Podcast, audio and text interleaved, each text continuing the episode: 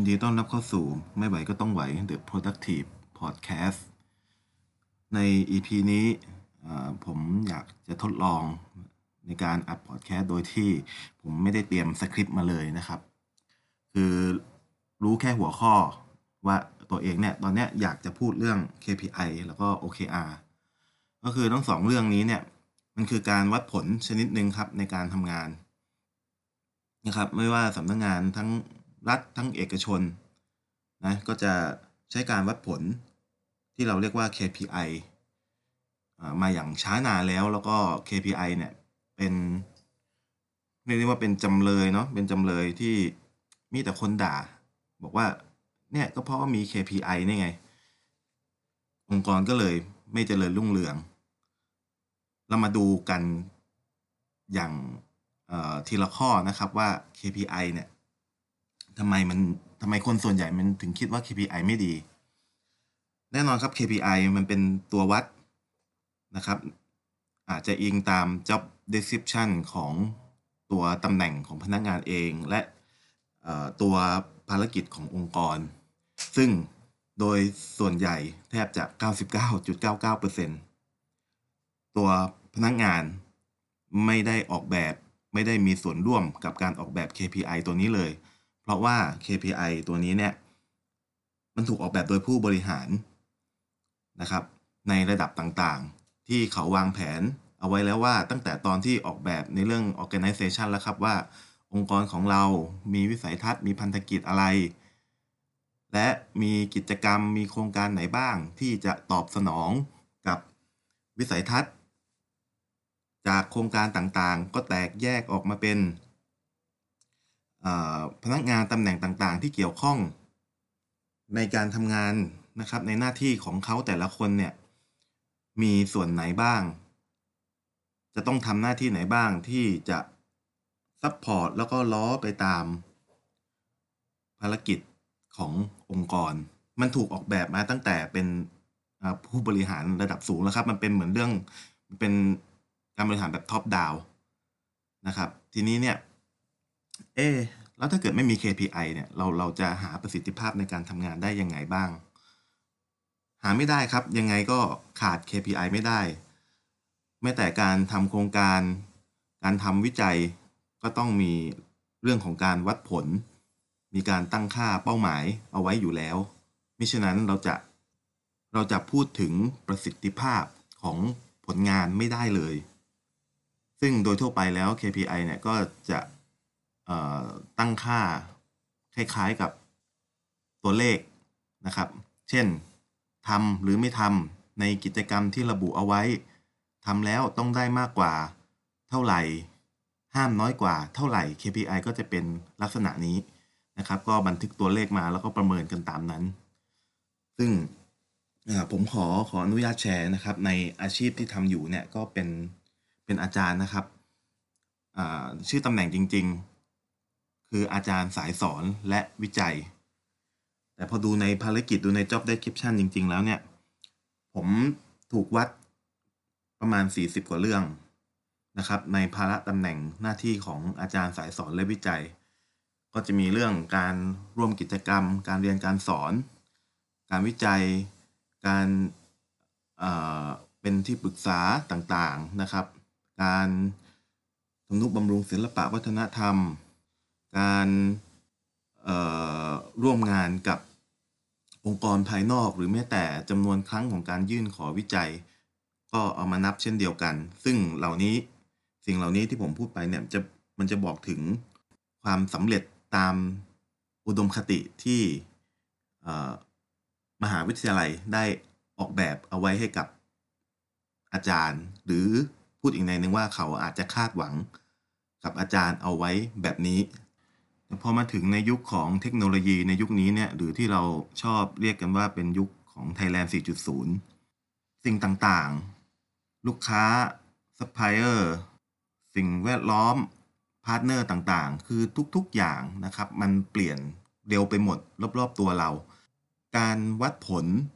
ปีละ 1 ครั้ง หรือปีละ 2 ครั้ง โดยใช้เป้าหมายเดิมๆ มันอาจจะไม่ทันต่อเหตุการณ์ จึง มีการเริ่มพูดถึง OKR ขึ้นมาบ่อยขึ้นทุกๆปีนะครับในประเทศไทย KPI เมื่อสักครู่ผมลืมบอกว่า KPI ย่อมาจากอะไรเนาะ KPI ก็คือ Key Performance Indicator ส่วน OKR ก็คือ Objective Key Result นะ Objective and Key Result ข้อแตกต่างของ KPI กับ OKR ข้อแรก OKR จะยอมให้ตัวพนักงานสามารถออกแบบ การวัดผลของตัวเองได้นะครับ โดยที่มีข้อแม้นะฮะ โดยที่ตัวพนักงานเองเนี่ย ต้องออกแบบ OKR ให้ cover กับ OKR ของหัวหน้า เช่น หัวหน้าบอกว่า คุณจะต้องทำยอดขายให้ได้ 10%จากนั้น ตัวพนักงาน นะครับ ซึ่งเป็นฝ่ายขาย เขาก็ออกแบบไปเลยครับว่าเขาจะมีวิธีการไหนบ้างที่จะทำให้ถึง 10%เช่น เขาทำแฟนเพจเขาจะโทรหาลูกค้ามากขึ้น เขาจะอ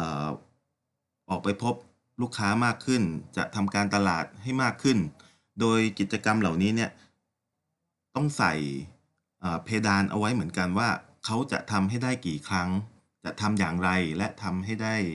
จำนวนเท่าไหร่ ซึ่งมันก็กลับมาที่ KPI เหมือนเดิม เพราะว่า KPI เนี่ย ก็เป็นลักษณะนี้ เพราะฉะนั้นจุดที่มันแตกต่างกันเนี่ย ก็คือว่ามีอยู่จุดเดียวครับ ที่ผมสามารถจับได้นะ แล้วก็คิดว่ามันสำคัญ แล้วก็ทำให้คิดว่าเราคิดว่าทำมันทำให้เข้าใจว่าไอตัว KPI และ OKR เนี่ยมันต่างกัน character มันต่างกันยังไง ก็คือ OKR มันยอมให้ตัวพนักงานเนี่ยสามารถออกแบบการวัดผลที่เป็นของตัวเองได้ แต่จุดที่จะต้องระวังก็คือ การที่เราไปยอมให้ตัวพนักงานเนี่ยสามารถออกแบบวิธีการวัดผลการวัดผลของตัวเองได้เนี่ย มันก็จะมีพนักงานที่ขี้เกียจแล้วก็พนักงานที่อยากจะเล่นเกมครับ คือ play safe เช่นคุณบอกว่า เมื่อปีที่แล้ว คุณขายได้สี่แสนพอมาปีนี้คุณจะกล้า ตั้งเป้าหมายว่าหนึ่งล้านหรือเปล่า แน่นอนครับพนักงานคนนั้นเขาไม่ตั้ง เพราะว่าตัวของเขาเอง ถ้าเกิดเขาตั้งหนึ่งล้านแล้วเขาไม่ได้ร้อยเปอร์เซ็นต์แน่นอนว่าเขาเดือดร้อน เขาจะไม่ได้โบนัส เขาจะไม่ได้ค่าคอมมิชชั่น พนักงานจึงบอกว่าขอตั้งแค่ห้าแสนก็พอ ทีนี้เนี่ยไอ้เมื่อมันเกิดการ play safe กันขึ้นในองค์กรอย่างนี้แล้วเนี่ย มันก็ทำให้องค์กรเนี่ยไม่ได้มีศักยภาพที่มันสูงขึ้น เพียงพอที่จะต่อสู้ในตลาดที่มันจะต้องแย่งชิงกันอย่างวุ่นวายมาก ๆนะครับ ในปัจจุบันนี้เนี่ยคือเรียกได้ว่ามันสู้ใครไม่ได้ แต่ถ้าเกิด OKR บอกว่าอย่างนี้ล่ะไอ้เป้าหมายสี่แสนที่คุณตั้งเนี่ย มันไม่ได้ช่วยส่งเสริม เป้าหมายของตัวหัวหน้ามากสักเท่าไหร่ เพราะถึงแม้ว่า คุณอาจจะทำได้หนึ่งร้อยเปอร์เซ็นแต่หนึ่งร้อยเปอร์เซ็นมันมันแค่สี่แสนอะ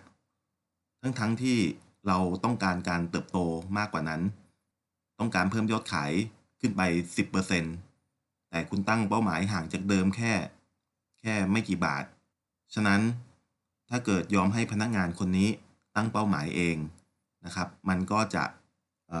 เกิดการเล่นเกมในลักษณะนี้ขึ้น จุดที่ 2 ที่ OKR ต่างกับ KPI ก็คืออการตั้งเป้าหมายอย่างท้าทาย ในเคสเมื่อสักครู่นี้คือตั้ง ปีที่แล้วขายได้4 0 0 0 0 0ปีนี้ขอตั้ง5 0 0 0 0 0ซึ่งมันไม่ได้เกิด Impact อะไรขึ้นมาก เกี่ยวกับยอดขายที่มันเพิ่มขึ้น ทีนี้คอนเซปต์ของตัว OKR เนี่ย มันก็เลยบอกว่า คุณตั้งเป้าหมายที่ท้าทายไปเลย เช่น ปีที่แล้วคุณขายได้สี่แสนปีนี้เอาสักสองล้านไหม โดยที่คุณจะมีกิจกรรมย่อยๆหนึ่งสองสามสี่ห้าหกปุ๊บพอผ่านไปหนึ่งปี กลับมาวัดผลกัน ปรากฏว่าอีสองล้านเนี่ย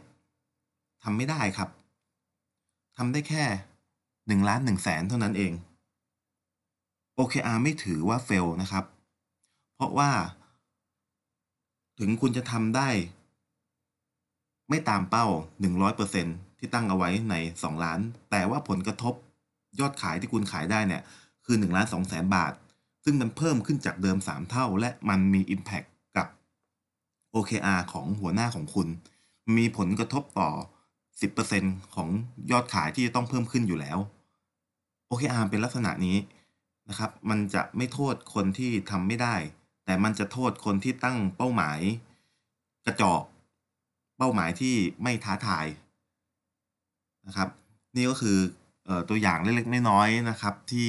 ยกมาผิดพลาดประการใดก็ต้องขออนุญาต ขอโทษขออภัยกันด้วยนะครับ ผมนำความรู้ทั้งหมดนี้มาจากพอดแคสต์ของอาจารย์นพดลนะครับ ท่านสอนอยู่ที่มหาวิทยาลัยจุฬาลงกรณ์ก็พอดแคสต์ของอาจารย์นพดลนะครับก็คือนพดล Story ถ้าเกิดอยากฟังเต็ม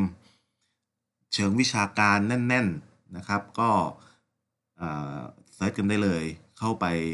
รับไปฟังกันได้สำหรับ EP นี้ก็ต้องขอลาไปก่อน สวัสดีครับ